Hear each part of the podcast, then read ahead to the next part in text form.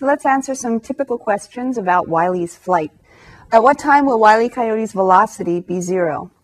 They didn't say average velocity, and they're talking about one time. So that tells us instantaneous velocity. So the velocity as a function of the time is just the derivative of the position function, which we already have from previous negative 32t plus 176. So that's our velocity as a function of time. And so if we want to know when will that be zero, then this is one of those backwards questions. Uh, the common mistake made here would be to put zero in for t and get 0 plus 176. But that doesn't make sense, does it? 176, if you recall, is the initial velocity. That's his initial speed going up. So that would be his velocity at time zero if you plug in zero for t. So you have to be very careful that you know which thing to set equal to zero. It doesn't say what will the velocity be at time zero. It says at what time. So you need to find a t value when velocity is zero. So velocity is v of t. So you want to set v of t equal to zero and then find out the corresponding time t. And this one should make sense. So if we solve for t, I'm just going to add 32t to both sides. And then when I divide by, one, by 32, I get t equals, and you can either do this longhand with long division if you're on that part of the test. In fact, I'll do that. 32 into 176. 3 goes into 17 five times. 5 times 2 is 10. 5 times 3 is 15. Plus 1 is, oh, I'll remember that number, 160. So then we have 16 left over. 16 out of 32 left over, you could probably see that's a half, right? So we have five and a half, but you could also put an extra 0.0, bring down the zero, and you have 0.5. So 5.5, and what is t being measured in? Seconds. So we can see that 5.5 seconds is when his velocity is zero. If you think about the picture and you think about our average velocities, do you remember that we had an average velocity of zero when we were between five and six seconds? That was averaging out those two, those two identical heights. And so the actual maximum height is found at the top. And that's when he stops and changes direction. This is the uh oh moment, right? When he puts up his little sign because he looks down and realizes that he's going to fall. For just a moment, he has a chance in his cartoon to sit there and wave. So this is his uh oh moment at 5.5 seconds. Now you might think, well, can't I, if I notice that the average velocity was zero between five and six seconds, can I just average it? For these parabolas, that's going to work out okay, but you don't want to assume that for every position function because they're not all as nice as a parabola. So the safest thing to do, if you need to know when the velocity is zero, set the velocity to zero, solve for your independent variable. This one's t. Usually it will be t if they say when, right? What time? Solve for t, and you get your time in whatever units they were given in. These are in seconds. So after five and a half seconds, his velocity is zero, and that's when he's at the top. Now you can just see that that's when he's at the top, right? Next semester's math class, you're going to talk more about um, the calculus involved at the top of the graph. But for now, you can probably see that since it's a downward parabola, you have a horizontal tangent line at the very top, and so that represents his maximum height that he reaches. So it says, what is his maximum altitude reached in the very next question? So what is his maximum altitude? That's another name for height above the ground, right? So his maximum altitude is reached at what? Well, this is kind of a two-part question. First of all, we're looking for a y value, aren't we? Or shall I say s of t? an output because altitude is measured on the y-axis. But we need to know the time, right? Because we have a formula. His altitude is negative 16t squared plus 176t plus 192. If I know that he reaches his maximum height at five and a half seconds,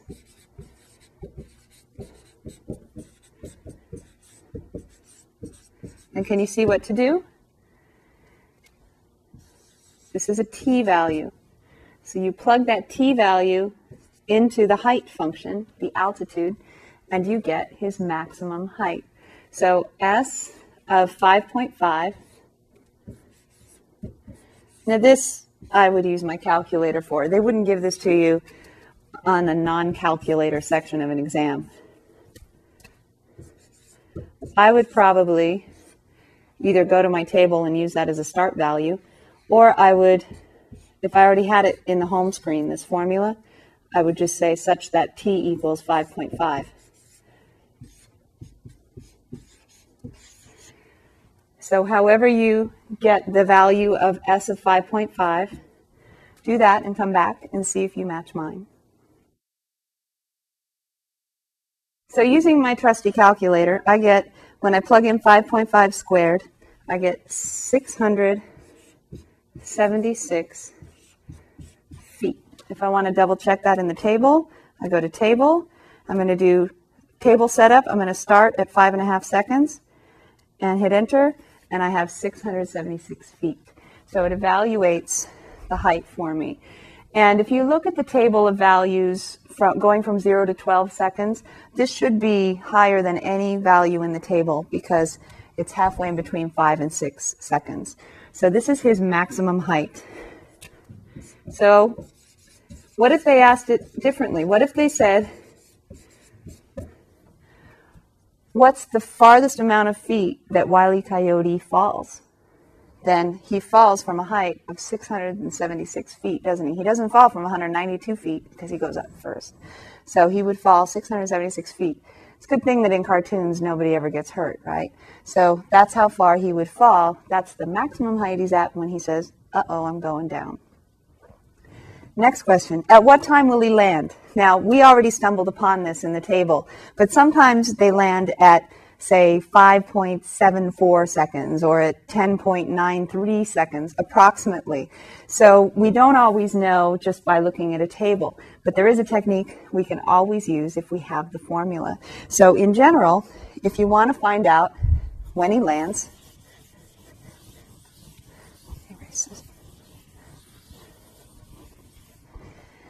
what do you need to do? I suggest that you think about the picture again. He lands right here. This is where all the, the dirt goes flying, right? Right here. And this is at what time. So when you see at what time, it's really a good idea to say t equals question mark. Because that gives you a clue as to what to do with the formula, doesn't it? And will he land? Well, what's the equivalent to landing? And what you have to remember is landing corresponds to his altitude or his height being zero feet up. So when he lands, his position above the ground is zero. So if you have your formula, S of t, negative 16t squared, plus initial velocity times t, plus initial height, S of t is zero when t is what?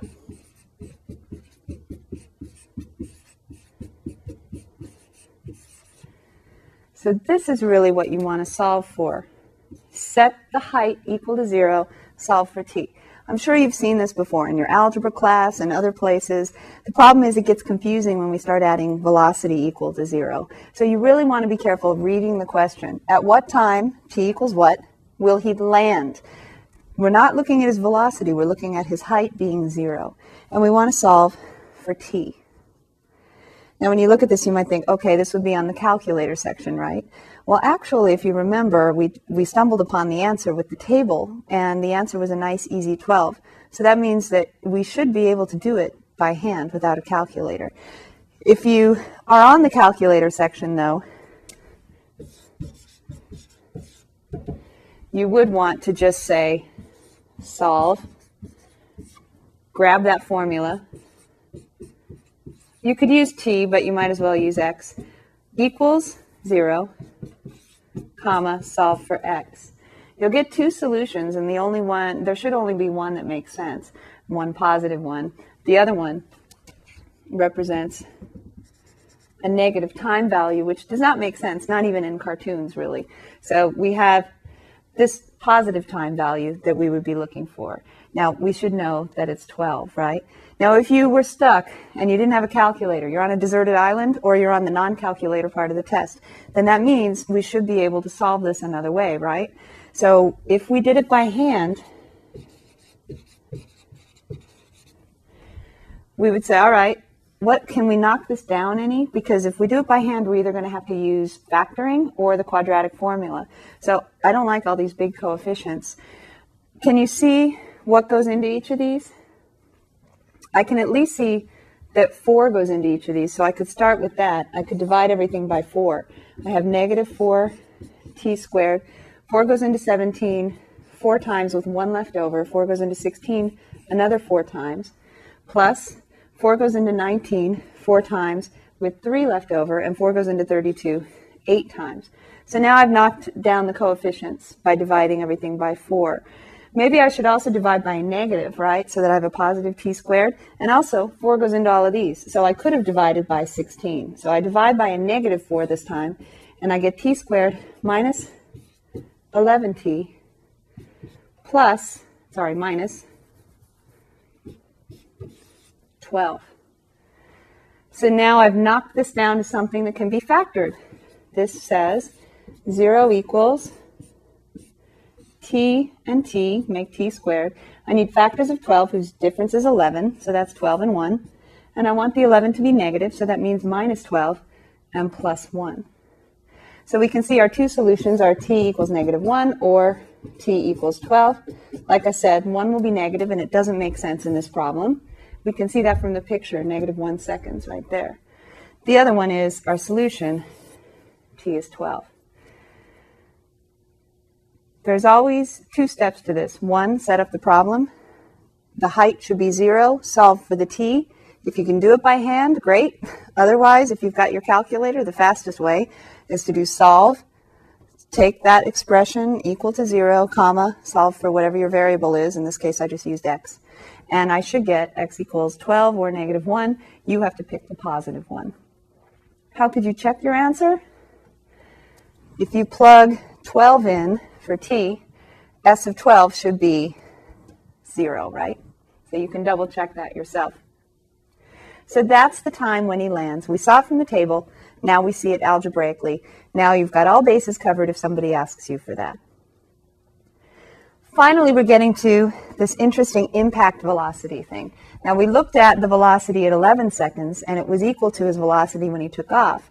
And I said that I expect the impact velocity, how fast he's going when he lands, again, this time when all the dirt is flying everywhere, we expect that velocity to be even faster than when he took off because he had a he had a height help, didn't he? He started out at 192 feet. So he's going to come down even faster than when he took off. So his impact velocity is a fancy name for speed when he lands. And it's going to have a sign. It's going to be negative because he's because he's coming down. So speed when he lands, that's velocity at time 12 seconds because we just found out that he lands after 12 seconds. So we need velocity at 12 seconds. So that's s prime of 12 seconds.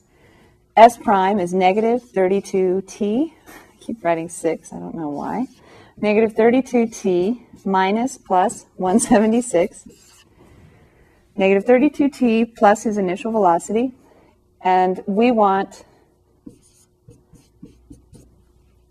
s prime of 12. So again, we can do this arithmetic on some scratch paper or we can do it with our calculators. Take a second, get an answer, and see if you get the same thing I did. Okay, so for s prime of 12, I get negative 384 plus 176. So if you add 384 to 176, sorry, negative 384 added to 176, gives you negative 208. And remember, that's velocity. The position is in feet, the time is in seconds. So our velocity is in feet per second. This is our impact velocity. Notice He's going faster than when he took off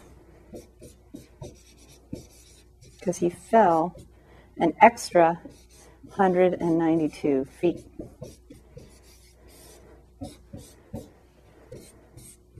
So when he lands, that's how fast he's going just as he lands. And remember, it's a cartoon, so he's okay.